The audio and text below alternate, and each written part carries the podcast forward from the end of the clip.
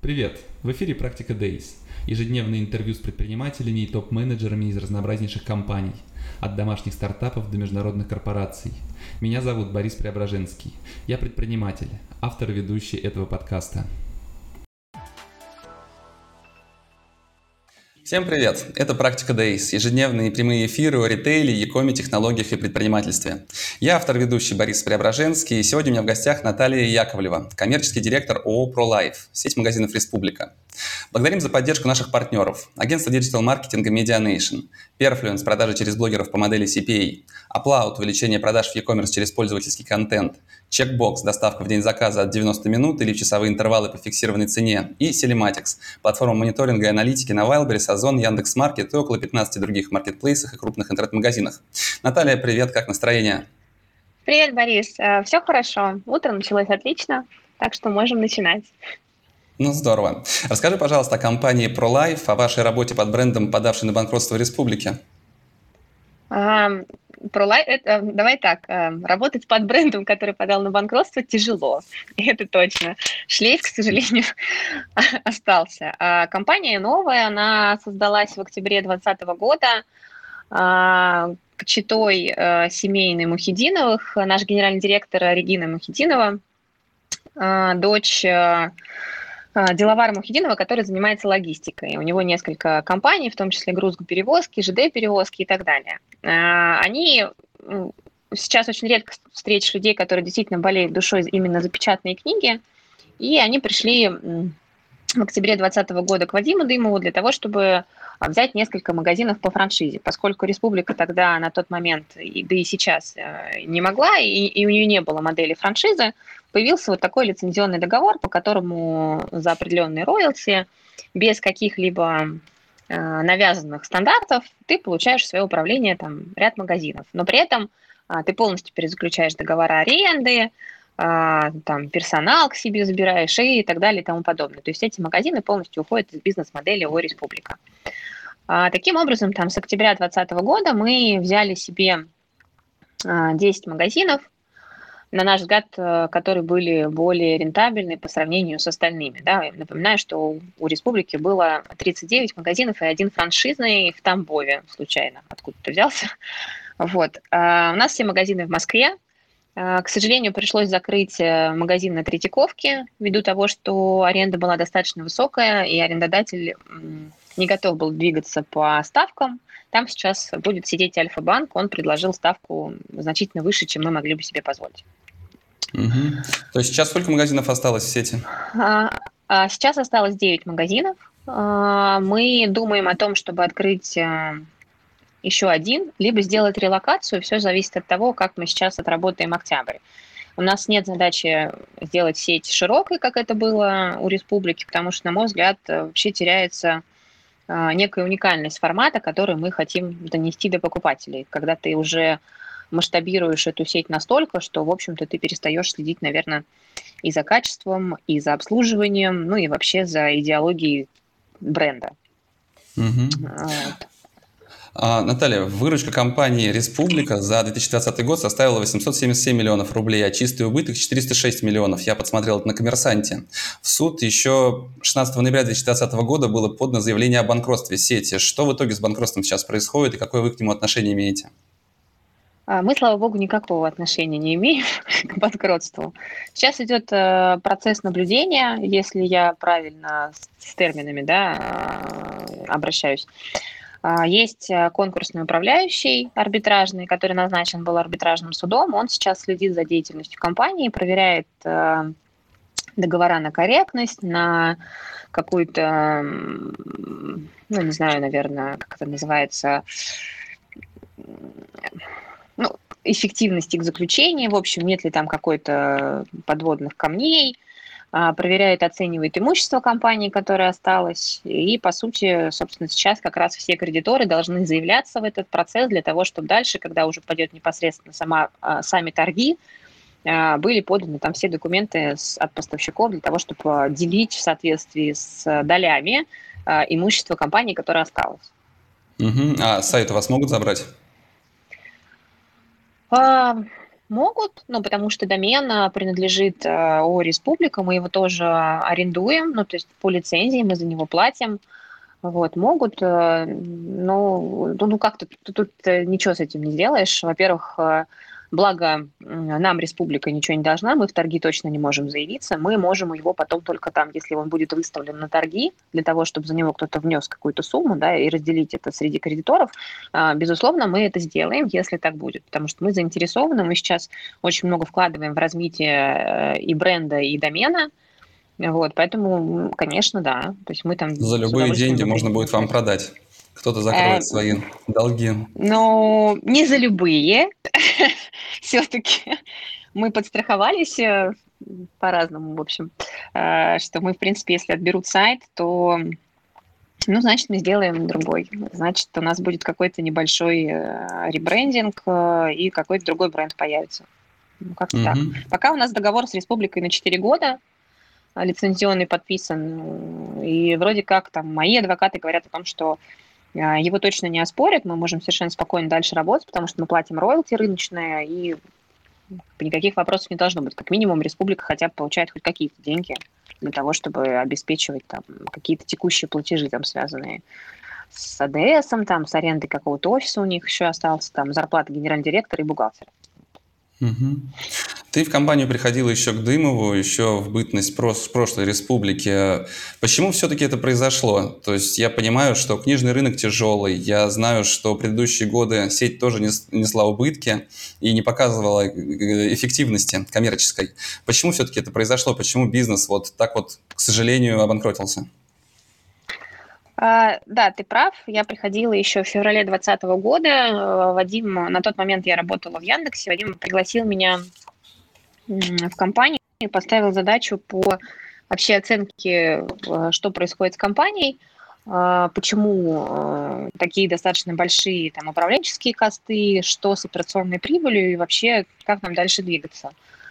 Самое такое ну, а смешное, да, что я пришла в конце февраля, практически, э, если помнишь, да, там с марта, э, с середины уже начались первые ковидные ограничения. Это Задача усложнилась. Задача усложнилась, да, и я такая сидела, а, что происходит? Вообще, причем там мой опыт в основном связан все-таки в e-commerce, да, это там языка и прочее, и тут такие, магазины? Что? Почему все закрылось? А, вот. А, начала, наверное, я очень с таких нетривиальных задач. Это ревизия там, всех контрактов с, с арендодателями, ревизия контрактов на услуги и вообще понять, а, кто и чем в таком количестве, я имею в виду людей в офисе, вообще, что они тут все делают. И а чем они занимаются. Работало? Слушай, на тот э, момент э, офис э, был что-то порядка 85 человек, а розница была что-то около 400, если я не ошибаюсь. Ну, то есть это, это какой-то около 40 был... магазинов было на тот момент, да?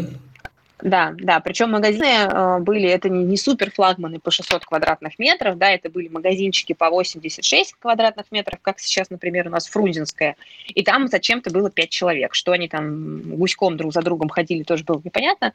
Ну, в общем, э, начали мы с этого, и э, понятное дело, что в том числе под ревизии подверглись контракты с поставщиками, потому что дебиторка на тот момент, когда я приходила, уже там была под, э, по-моему, 700 миллионов или 600 миллионов, ну что-то какое-то просто катастрофическая сумма.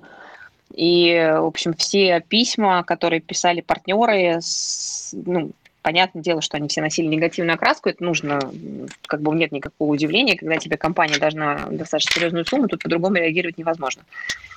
И, к сожалению, увидел это я, в общем, достаточно простые вещи, что у компании долгое время был костяк из управляющего состава, там порядка 4-5 лет, э, был генеральный директор, э, был там зам, коммерческий, исполнительный, в общем, там много кого было.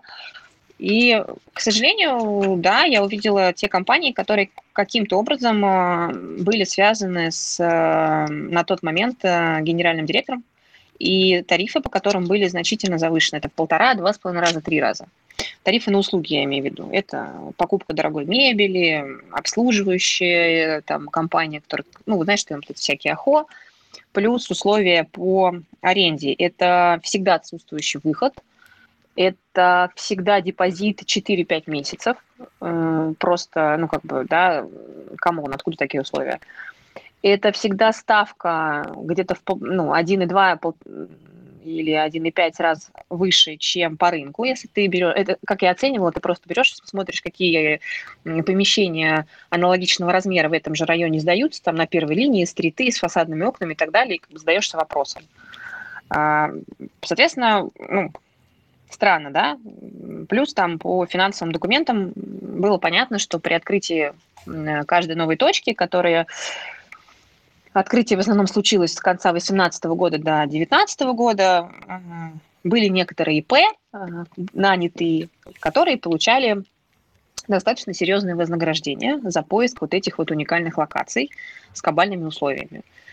Это как бы мои наблюдения, которые я нашла там за то время, пока я работала именно на Вадима. Да, то, что он меня просил, все документы я ему передала. Ну, по мне так, вот, э, если быть откровенным, ну, компанию растащили просто растащили по частям, э, ну, не знаю, ну, как, как, наверное, так нельзя говорить, но, в общем, кажется, что было очень сильно неэффективное управление, которое преследовало не интересы собственника, а свои личные интересы. Угу. А, ну... Соответственно, да, мы стали э, переговоры с, с арендодателями вести по поводу изменения условий по ставкам, по выходу и так далее – и понятное дело, что везде там натыкалось, что нет, у нас была другая договоренность, из чего вы вообще тут нарисовались там, и так далее и тому подобное. Здесь надо сказать, что ковид нам помог, потому что э, если бы не случилось вот это постановление там, правительства, что мы можем выходить из э, аренды, то было бы вообще все печально. И как раз, когда вышло постановление, мы очень быстро, ну, то есть я Вадиму сказала, что, слушай, ну, надо что-то делать, потому что тянуть эти магазины просто невозможно. И мы быстро стали выходить и закрывать магазины. Угу. Вот, собственно. Ну, ну а был ли шанс все-таки выжить бизнесу? А, был, если бы принесли там порядка, наверное, 400-500 миллионов на дотации для того, чтобы закрыть задолженности перед партнерами. Угу. Слушай, ну, ну ведь ты последние... Да. Да, ты же понимаешь, что там вопрос аренды понятен, да, э, ну там можно было как-то с ним решить, но тво, твое реноме, которое ты заработал на рынке перед партнерами, по сути, которые тебе дают твой товар, оно намного важнее. И, к сожалению, вот реноме прошлого, вот юридического лица именно республика и вообще бренда, оно было окончательно, на мой взгляд, испорчено. Угу. Но убытки-то взялись не только в 2020 году, они были и до этого. То есть, по, по большому счету, сама бизнес-модель, она была ну, не очень эффективна. А, вот эти 400-500 миллионов качественные в бизнес, они бы помогли изменить а, саму бизнес-модель. Как было вообще сделать этот бизнес прибыльным в, в конечном итоге? Слушай, ну, э, во-первых, если бы там эти были 400-500 миллионов вкачаны, то понятное дело, что магазинов бы в любом случае осталось не 39, их осталось, наверное, 10, потому что нужно понимать, там, в принципе, экономическую модель конкретного магазина. Мы рассматривали под лупой каждую локацию. Это трафик, это товар, это продажа с квадратного метра и так далее и тому подобное. И, как я тебе сказала, что большая часть магазинов это было просто какая-то какой-то пылесос для э, затаскивания туда денег, потому что мы только, они никогда не были плюсовыми. Вот вообще никогда. С чем их держать было непонятно. Но, э, опять же таки, стратегия прошлого руководства была такая, что если ты сейчас выйдешь с агрессивной экспансией, то, значит, выручка, которая будет от этих магазинов, покроет все твои затраты, и вообще все будет круто. Но просто это не FMCG рынок вообще ни разу. И кажется, что модель Магнита или там еще кого-то, которые выходят с продуктовыми магазинами, она вообще ни разу не подходит к книжному ритейлу. Ну, как бы, плюс и формат республики не подразумевал такой ну, такого масштабирования. Вот серьезно, там у республики всегда были достаточно высокие цены, да, ну, нафига открывать был магазин в Екатеринбурге? Ну, вот правда, ну, там вообще как в каком-то там торговом центре на окраине города. Ну, вот я к тому, что если бы оставили 10 магазинов условно и пересмотрели бы а, модель управления этой компании, как я тебе сказала, что для меня очень странно, когда управленческие расходы превышают расходы розницы на 40 магазинов, да, и в целом бы немножко оптимизировали управление бизнесом, можно было бы выжить. Но, опять же таки, то реноме, которое республика себе уже заработала, с ним бороться очень сложно.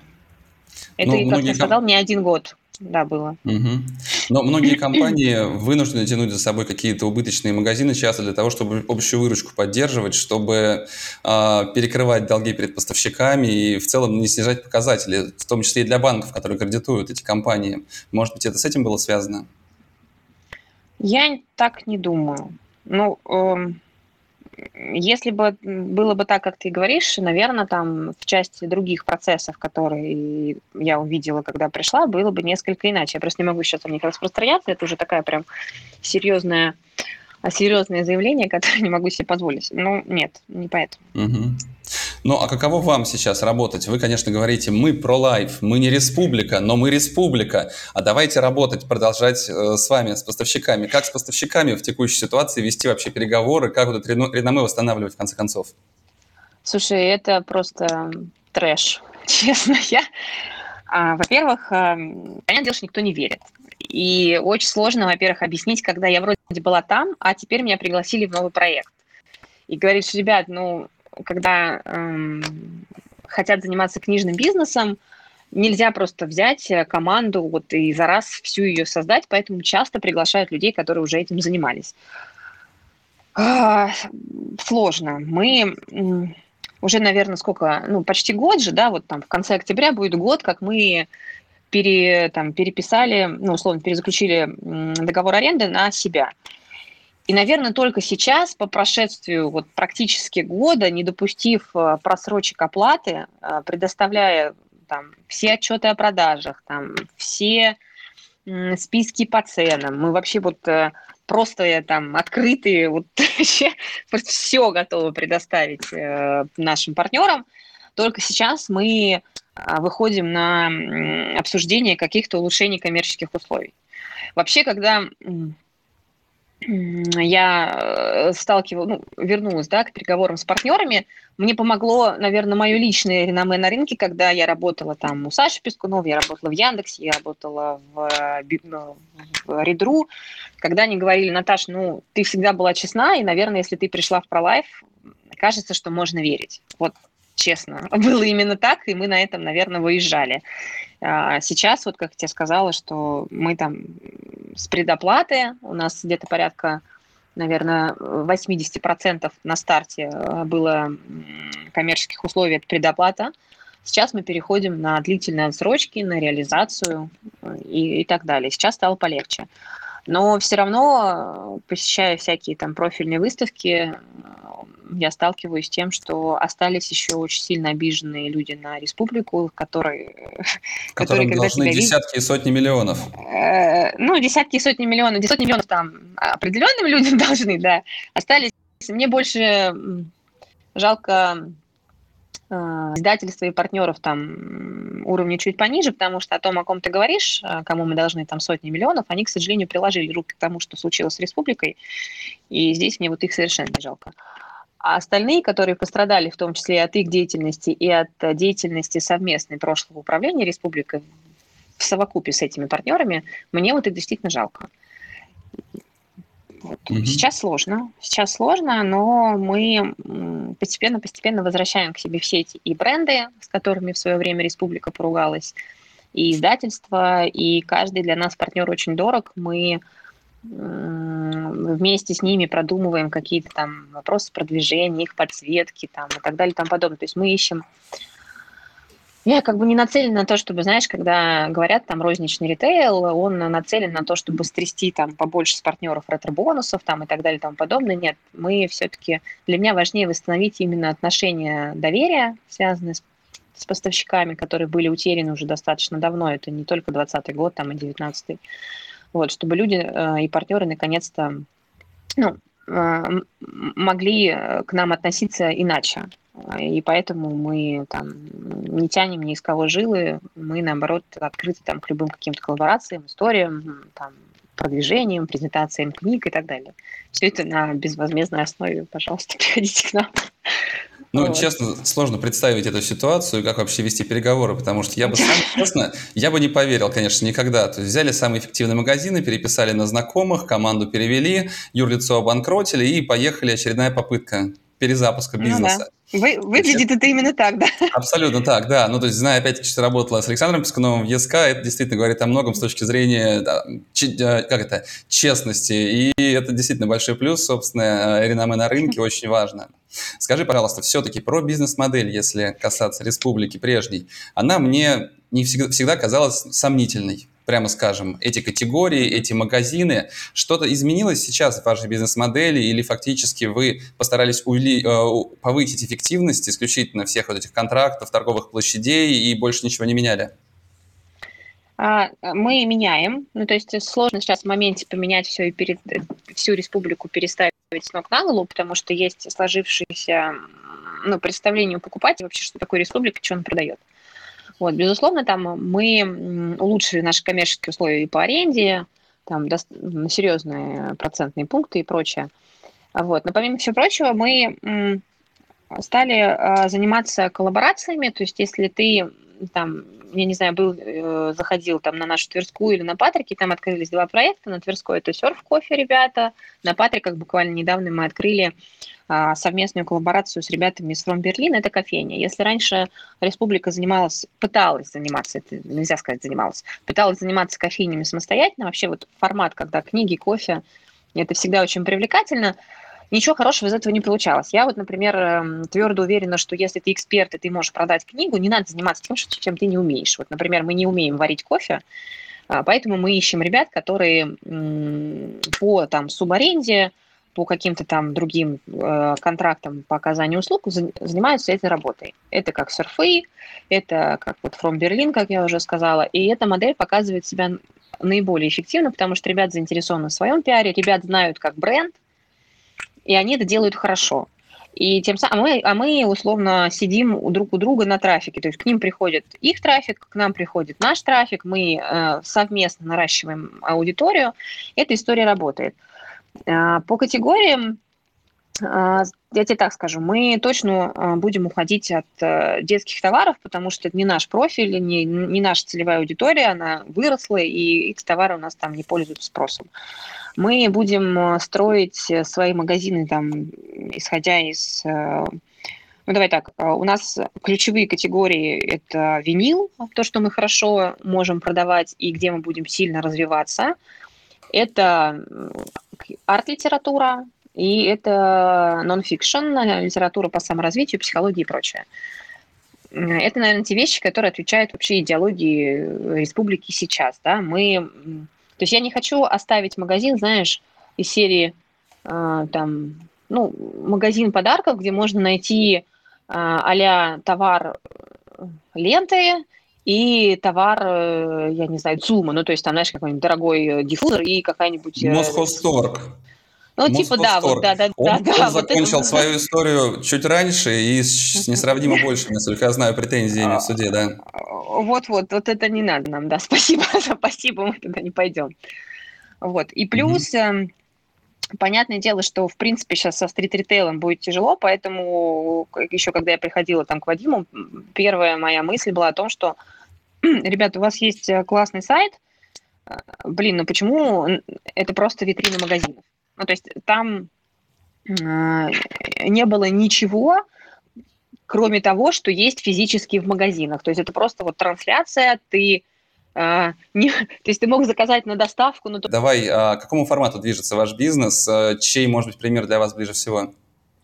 Слушай, формат а, это, наверное, ближе это будет магазин. Мы будем продавать эмоции для себя, для друзей, подарок и так далее. Причем под эмоциями я понимаю, и понятное дело, что это эмоции, положительные эмоции от покупки, и это все, что можно условно подарить, да, э, но там достаточно ограниченной целевой аудитории, я имею в виду, что там мы не будем заниматься, как я уже сказала, детскими товарами, это не наш профиль, мы это не умеем и не надо. Вот, это винил, это арт-литература, это... Магазин для гиков? Ну, для гиков это, наверное, больше в 1С интерес, это не к нам. Вот. Мы про эм, какие-то немассовые вещи. Мы сейчас ищем поставщиков э, крафтовых, да, это семейные мастерские, какие-то небольшие производства, косметика, свечи, текстиль, это точно, ну, то есть это неизвестные производители, это в основном э, самозанятые э, ребята, которые делают очень-очень классные вещи. То есть моя задача э, отстроиться от э, ассортимента э, всем известных там магазинов, а давать людям возможность найти у нас какие-то просто удивительные вещи. Но это не Ле Футур в своем роде, да, это вот... Красный куб, Ле Футур, там ну, тоже история была печальная. Я даже не знаю, Красный куб, наверное, тоже не очень подходит. Это... Я забыла, есть такой в Европе формат. Они как раз вот э, ищут тоже таких вот крафтовых поставщиков. То есть ты, э, ты приходишь в одно место, ты можешь выбрать... Э, на любой праздник и вообще по любому поводу себе какой-то там какой-то товар, будь то это подарок, там, будь то это винил или там книга или интересная еда, и там чай и так далее. Вот, наверное, вот что-то в этом. Я не знаю, как это описать, эм, э, как сказать, э, умным и правильным языком. В моей голове это представление есть, как это должно выглядеть вообще в целом, да, и какой клиент туда должен пойти. Вот. А описать это каким-то вот а как клиент поймет? Языком? Как это поймет клиент? Знаешь, у меня в голову вспомнилось, а есть замечательная книга «Инструменты и методы Маккинзи», по-моему, там есть правило лифта, когда а. любую там концепцию ты должен сформулировать за 30 секунд. Если ты попал в лифт с каким-то принимающим решение боссом, да, ты должен успеть за это время четко донести до него. И в этом плане с клиентами, мне кажется, времени может быть зачастую еще меньше, и вот эту концепцию нужно доносить до них. А вторая история, это лет, э, я даже не знаю, уже 10-15 назад я встретился а, с Феликсом Мучником, я не знаю, знакомый лет, это бывший SoftKey, это один из родоначальников e-commerce в России, если uh-huh. можно сказать. И он мне сказал, что существует всего три бизнес-модели. Это на тот момент в ритейле понятных потребителю. Это бизнес-модель э, брендовый магазин, условно, Nokia, в котором продается uh-huh. только Nokia. Это спортмастер, в котором продается все для спорта. И третий – это условный Ашан, в котором продается вообще все подряд. И это три концепции, которые, ну, на тот момент понятны потребителю. И в этом плане все-таки а, сформулировать кто такие мы и чем мы занимаемся. Мне это на тот момент было понятно, это нужно очень, этот совет, наверное, чтобы понять, а, каким будет фор-офис дальше. А, но сейчас с точки зрения вот этой крафтовости, а, есть ли какие-то конкретные примеры, кроме а, неназванной сети в Европе, а, может быть, в России, которые по формату вам ближе всего? Слушай, я э, это, наверное, это не сети, это какие-то, знаешь, э, местечковые магазины. Вот честно, сети я такое еще не видела в России. А, есть там, наверное, Лаш, да, которые продают косметику только своего производства. Это все такое вот якобы сделано там условно не массово и так далее и тому подобное.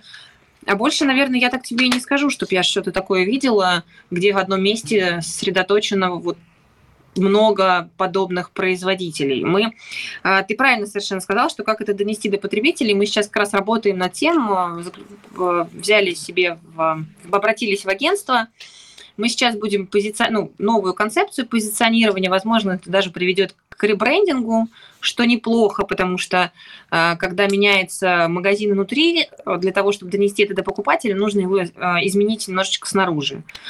Я думаю, что за октябрь, наверное, и, может быть, немножечко затронем ноябрь, мы придем к какому-то ну, новой, новой информации, которую нужно будет доносить до покупателей более-менее сформировано в какую-то там короткую, короткий месседж, потому что сейчас у меня это все еще, знаешь, в проектах, на бумажках, нарисовано здесь, mm-hmm. здесь, здесь, здесь, здесь. Вот, и нужно это с помощью профессионалов э, как-то сформировать, да, и для того, чтобы, как ты сказал, там за 30 секунд людям было понятно, а, кто мы и зачем к нам приходят. Угу. Слушай, ну в республику идут за книгами, ну, с моим представлением. Я посмотрел ваш трафик, он в день на сайте до 10 тысяч э, человек доходит. И основно, основа всего это, во-первых, поисковое продвижение, ну, я имею в виду, что органика, и основа всего этого трафика – это брендовые запросы. То есть люди идут непосредственно за книгами, как мне кажется. Сколько книги сейчас составляют в продажах в доле? 35%. И эта доля не, постепенно все снижается и снижается, да? Да. Вообще, ну, долго... Да. Книги это сейчас, э, это же целая история, там связана с тем, что электронные книги э, отодвигают на второй план бумажные книги, и это же повсеместно идет, наверное, не только у нас так снижается доля именно бумажной литературы. Вот. Но э, там я, например, убежденный человек, который читает только бумажные книги. Мне нравится запах бумаги, и вообще я считаю, что электронная книга – это издевательство над издательским бизнесом. Вот. Но трафик, ну, как бы запросы действительно снижаются, и книги уходят на второй план. У нас очень выросла категория винила, и виниловых пластинок, и проигрывателей, и пластинок. У них сейчас вторая жизнь, это просто какие-то колоссальные, колоссальный рост категории, да.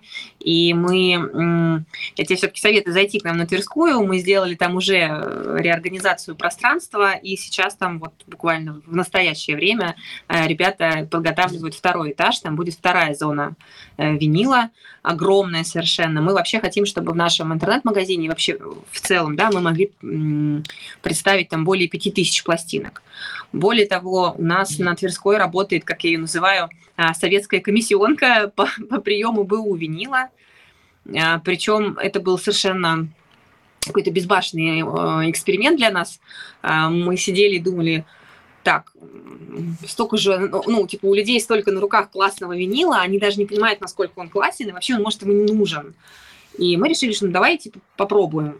Ты знаешь, у нас там уже просто короба этого БУ винила, а, и люди приносят э, ну, просто реальные сокровища, э, а они даже не понимают, что это сокровище. Мы им объясняем, типа, вы точно хотите его сдать в комиссионку? Да, они говорят, да, нам, нам не нужно. И, ну, то есть я тебе могу сказать, что э, мы там вот за август, если в штуках, да, мы продали две с половиной тысячи пластинок БУ только. То есть для меня это вообще было, конечно, открытие. Угу. Но это во всех магазинах у вас продается? Только на Тверской. Только на Тверской. А в структуре выручки винил сколько составляет? А, был, э, когда я приходила в компанию, он был порядка 3,5%, сейчас 12%. Но это ведь неправильно, когда один магазин продает винил, остальные не продают винил. Нет, смотри, я имею в виду только БУ винил. БУ винил угу. только на Тверской, потому что у нас там есть эксперт, который может оценить пластинку, которую тебе приносят, и назначить ей потом а, цену для повторной продажи. А так вообще винил представлен во всех магазинах в той или иной степени. Угу. Скажи, а сейчас магазины все, они по сути себя окупают? Как в целом стоят дела в компании с точки зрения выручки и перспектив этого года? Слушай, лето, э, ну, всегда надо понимать, что оно тухлое для ритейла, ну, для нашего, например. А, поэтому лето было убыточное, немного, ну, как бы не, не такой большой убыток, как это свойственно, было свойственно для ООО «Республика». Если, благо, у меня есть данные, э, какие были у «Республики», то сейчас мы показываем лучший результат за последние пять лет существования компании «Республика», вообще существования бренда «Республика». Mm-hmm. Это как раз за счет того, что мы оптимизировали и расходы на штат в магазинах, и ставку аренды, и вообще затраты на офисный персонал. Сейчас э, август, смотри, август прошел очень хорошо. Мы вообще надеялись, эм, думали, что будет чуть хуже, но реально люди вернулись в Москву.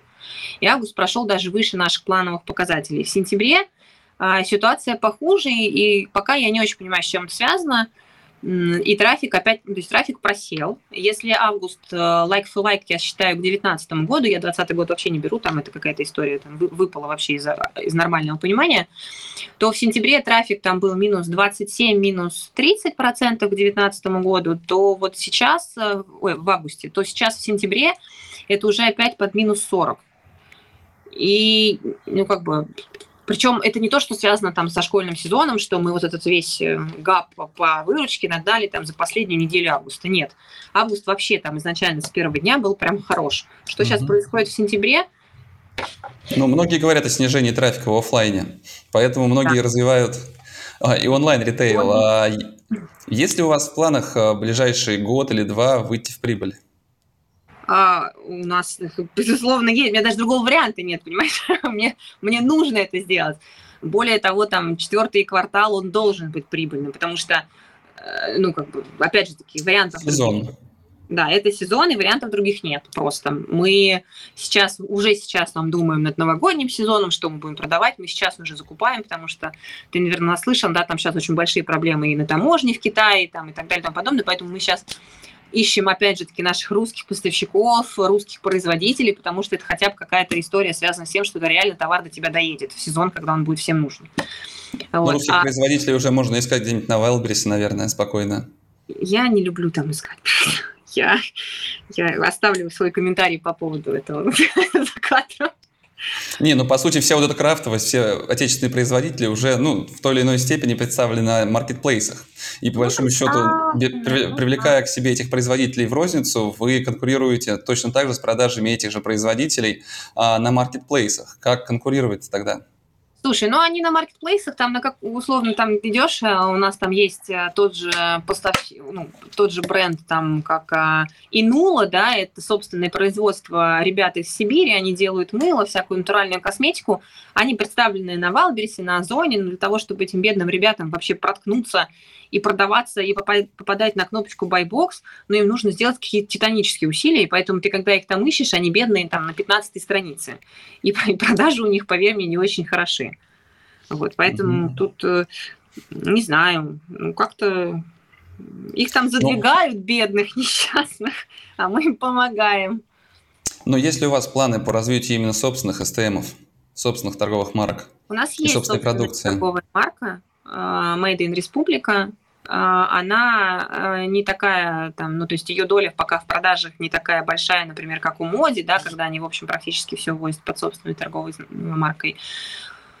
Ты знаешь, чтобы твоя, условно, твой STM продавался, нужно вкладывать сейчас в него большие усилия и достаточно большое количество денег для того, чтобы этот бренд, в принципе, продвигать, да, потому что если ты просто выпустишь, э, я не знаю, там, крем для рук под брендом Made in Республика, ну, как бы что заставит покупателя, кроме как цена, купить э, твой бренд? Ну, Убрать все остальные из магазина.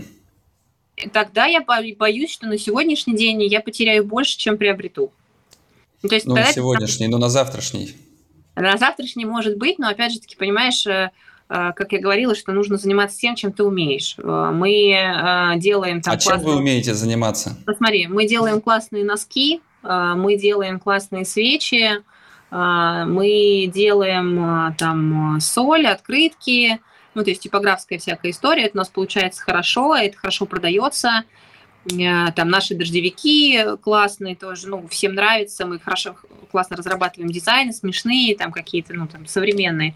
Это у нас идет хорошо. Я боюсь, что если мы сейчас пойдем и углубимся, например, в какую-то косметику, которую из нас никто здесь не понимает, э, будет плохо. Ну, либо надо до этого чуть дойти. То есть сейчас моя первостепенная задача, которая требует в том числе больших инвестиций, это как раз перепаковать э, концепцию республики, донести ее до покупателей. А потом, когда уже люди поймут, кто мы новые, да, и чем мы вообще занимаемся, можно развивать и дальше свой собственный бренд. Угу. Вот. Ну, пока вот так. А свою продукцию сейчас на маркетплейсах вы продаете?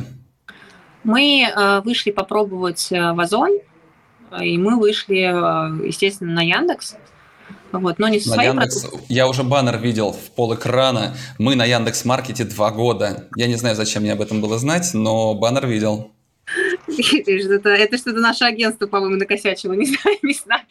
Вот, а, вышли, ты знаешь, э, ну так, не то, чтобы я довольна каким-то результатом. На зоне в основном у нас продаются книжки, причем, ну, там нас тоже там, порядка, наверное, 8 тысяч SKU совершенно разношерстных представлено, но продаются в основном книжки. Вот. На маркете продаются как раз все, все кроме книг. И но для меня, как для ритейла, по сути, вот эта модель маркетплейса, мы с Яндексом работаем по схеме ДБС, это с нашей доставкой, в общем, да, полностью обслуживаем. Ну, пока она для меня чисто убыточная абсолютно. У меня же нет, э, то есть у меня есть входные цены от издателей, у меня нет лага, как бы, вот, который имеют поставщики первой руки.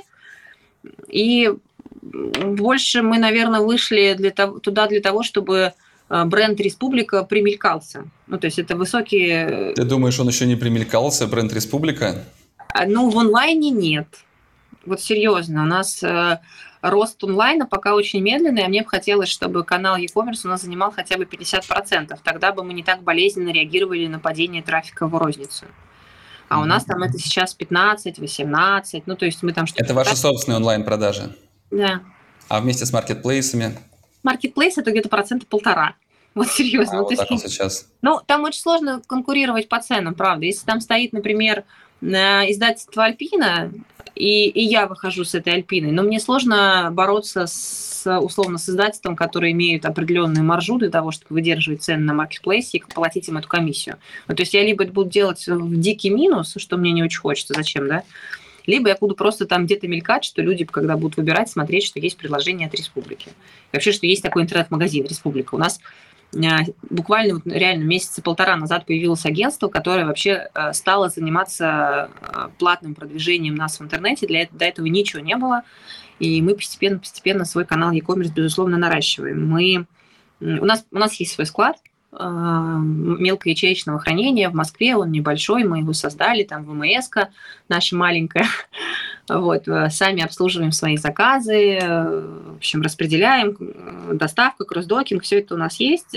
Мы, ну, интернет у нас действительно, знаешь, такой маленький, маленький бизнес, пока mm-hmm. еще не развился. Мы из из того, что сделали там за последние, наверное, два месяца, запустили на нашем сленге зеркало, да, это продаж со склад поставщика, когда мы высвечиваем на сайте товары, э, физически они находятся на складе партнера, э, у нас есть график отгрузки, заказ, заказ-отгрузка, и как бы партнеры там по определенным дням нам этот товар довозят. Но это, это работает только на том товаре, который клиент готов ждать. Это дорогая аудиотехника, там виниловые проигрыватели, редкие пластинки – а, арт-литература, вот на этой истории работает. А если ты там предложишь э, привести книжку Ильяхова через э, там, 5 дней, ну, это не работает. Угу. Вот. Ну, к слову сказать, у меня был один из учредителей Альпины уже в эфире, а через несколько недель будет директор по маркетингу. Так что тоже интересно будет поговорить, да. и в том числе про вас. А как ваша юнит-экономика, а, каков средний чек в онлайне и в офлайне, помнишь? А, вон, а, по разным магазинам он разный. А, Патрики – это такое место знаковое для нас. Там средний чек а, полторы тысячи. Это достаточно высокий. Это просто связано с локацией, с тем ассортиментом, который есть в магазине. Uh-huh. Там очень много товара, который не представлен нигде, представлен только на Патриках. А в среднем в, рознич... Э, в рознице средний чек где-то рублей 700, 720, 750. Uh-huh. А, а в онлайне? 1300. 1300. А как ваша юнит-экономика вывозит при таком среднем чеке онлайн-то? Слушай, мы, э, когда у нас были наемные склады, вот там вообще все было просто в, в минус и шутки. Вот. Сейчас, когда собственный склад, она осталась отрицательной, то есть мы пока еще не буду лукавить, мы пока на положительную юнит-экономику не вышли. Э, и вообще инмак минусит. Вот. Но есть э, еще вещи, которые нужно пооптимизировать, и в том числе а, нужно масштабировать количество заказов, ну, потому что у нас есть постоянные косты в инмаге, там это сборщики, это склад и так далее тому подобное, а заказов сейчас не очень много. Мы там порядка, ну, наверное, 100 заказов в день, это хорошо. Вот. Mm-hmm. И для того, чтобы вот эту всю историю окупить, у меня очень мало переменных костов. Я к, тому, я к тому, что, да, если там ты справедливо будет сказать, что, типа, Наташа, у тебя и так минусовая юнит-экономика, если ты будешь масштабировать количество заказов, кажется, все ухудшится. Но действительно, у меня переменных костов мало, у меня там есть постоянные, которые э, в том числе э, можно решить за счет того, что заказов в Инмаге будет несколько больше. То есть мы, у нас склад рассчитан, вот те мощности, которые сейчас работают, он у нас рассчитан на 350 заказов в день. Вот при такой истории, если мы будем делать 350 заказов в день, то юнит-экономика начинает складываться. А доставка у вас своя собственная или какие-то подрядчики? У нас есть и своя собственная доставка, у нас э, есть и SDEC, и PickPoint, и э, Loxis, э, в общем, ну там, сейчас мы будем Five Post еще подключать. Есть. Есть mm-hmm. срочная доставка по Москве, которая делает, ну, то есть, если наши курьеры успевают, они их в основном разводят. Если прям совсем какая-то катастрофическая ситуация у клиента, это Яндекс. Угу. Слушай, если говорить все-таки о развитии формата, мне всегда было интересно поговорить про офлайн маркетплейсы. В конце концов, предложить, сказать, Борис, ты производишь классные, вот что-то у меня нет, пускай там классный кремик производишь, а, плати нам 20 тысяч рублей в месяц, и три кремика будут лежать на полках 10 магазинов э, крафтового маркетплейса «Республика». И также продаваться в нашем онлайне. А, такую модель вы не рассматривали, как офлайн маркетплейс, по сути, не вкладываясь в продукцию, предлагая за деньги разместить ее на полках? Арендовать, это, по сути. Это, знаешь, это я это называю, это все-таки, знаешь, это типа корнер установить. У нас... Ну, по э, сути, из кор... ну, когда много корнеров, можно сказать маркетплейс. Да, у нас такая идея есть, и мы даже на Тверской это пробовали. У нас были цветы на 8 марта, потом у нас была, были духи. Uh, у нас сейчас по такой модели стоит uh, бренд одежды береги, uh, этот, как его, Капитан Мейд и Бекинг Стор. И это работает, ну то есть да, мы пробуем. Но единственное, что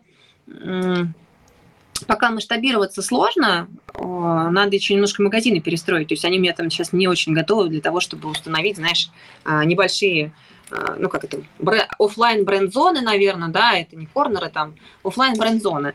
Вот. И ну, мы к этому идем, безусловно. Но это так же, как и знаешь, из серии ты работаешь с партнером а, по договору обычного поставки, но при этом предоставляешь ему Э, спешл выкладки в твоих розничных магазинах. Это небольшие бренд-зоны, оформленные в стиле партнера, там бренд, э, выкладка специальная, там эти шелф-токеры, еще что-то. Это, это маркетинг все в том числе. Вот mm-hmm. мы с этим работаем. Но ну, пока, я говорю, да.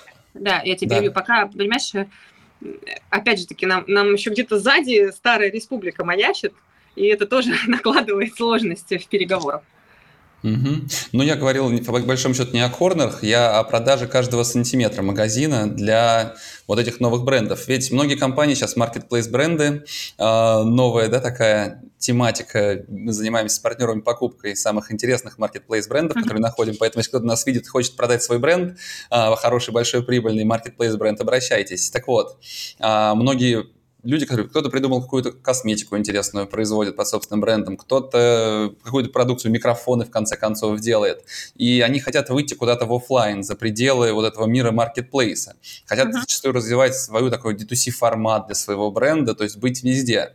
А в офлайн выйти, ну это прямо скажем непростая задача, потому что у больших э, ритейл-сетей у них давно, сформирована товарная матрица, и свое что-то засунуть достаточно тяжело. И я знаю, что они ищут разные варианты. Есть какие-то магазины, где можно э, арендовать э, вешало, чтобы свою одежду повесить, арендовать полку, чтобы положить какую-то свою продукцию производимую. И мне кажется, хорошее предложение именно для этой аудитории, оно может приносить и комиссию с продаж, и в конце концов стоимость аренды. И в рамках общей концепции вот такого крафтового магазина а, помогать формировать этот ассортимент. При том, что, честно, мне как вот, а, мне не очень близки, не очень нравятся с точки зрения перспективности а, модели прошлой республики, а, Мосхозторга и вот многих компаний, там, которые с этим связаны, да и тот же, извините, читай город какой-нибудь, просто потому что книги это все-таки, ты, конечно, любишь бумажные, а у меня нет времени читать бумажные книги, я их в аудио слушаю. И говорить о том, что это неправильно, это все равно, что говорить о том, что штаны испортили женщин, по большому счету. Ничего подобного. Да, поэтому это эволюция потребления, и с этим ничего не сделаешь. Так что вот нащупать вот эту концепцию, пожалуй, это первое и самое главное, что я желаю вам поскорее найти свой формат, потому да. что это самое важное и для себя, и для клиентов. Скажи, а сейчас в твоей работе что самое, может быть, сложное, самое главное? Какую задачу ты пойдешь решать сегодня после эфира? Ну, есть, э, есть местечковые задачи, да, которые там с операционкой связаны. Самое главное для меня это как я уже сказала, восстановить, э, восстановить доверие партнеров к нам. Это правда очень важно. И я работаю над этим каждый день. Понятно, но восстанавливать доверие нужно для чего-то. То есть, э, мне кажется, это больше даже не миссия, это какая-то такая а, стратегия восстановить для того, чтобы что-то достичь. А задача конкретная стоит вывести в плюс э, компанию в этом году или в следующем году? Нет, задача, которая от собственника от нового стоит, это, безусловно, положительный четвертый квартал – и положительный 22 год.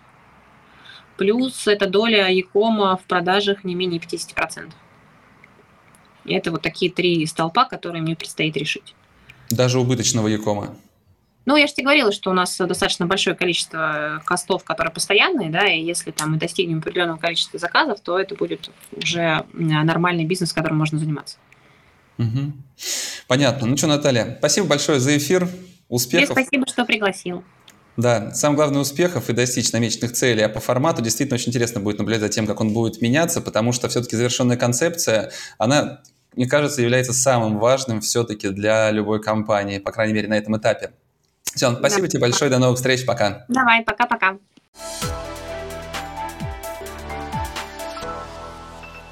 Спасибо, что дослушали этот выпуск до конца. Ставьте оценки, пишите комментарии, отмечайте нас в соцсетях, это поможет новым слушателям узнать в подкасте. Список всех прошедших и программы предстоящих эфиров размещены на нашем сайте practicadays.ru. Наверняка вы найдете там те компании и тот опыт, которые будут интересны и полезны именно вам.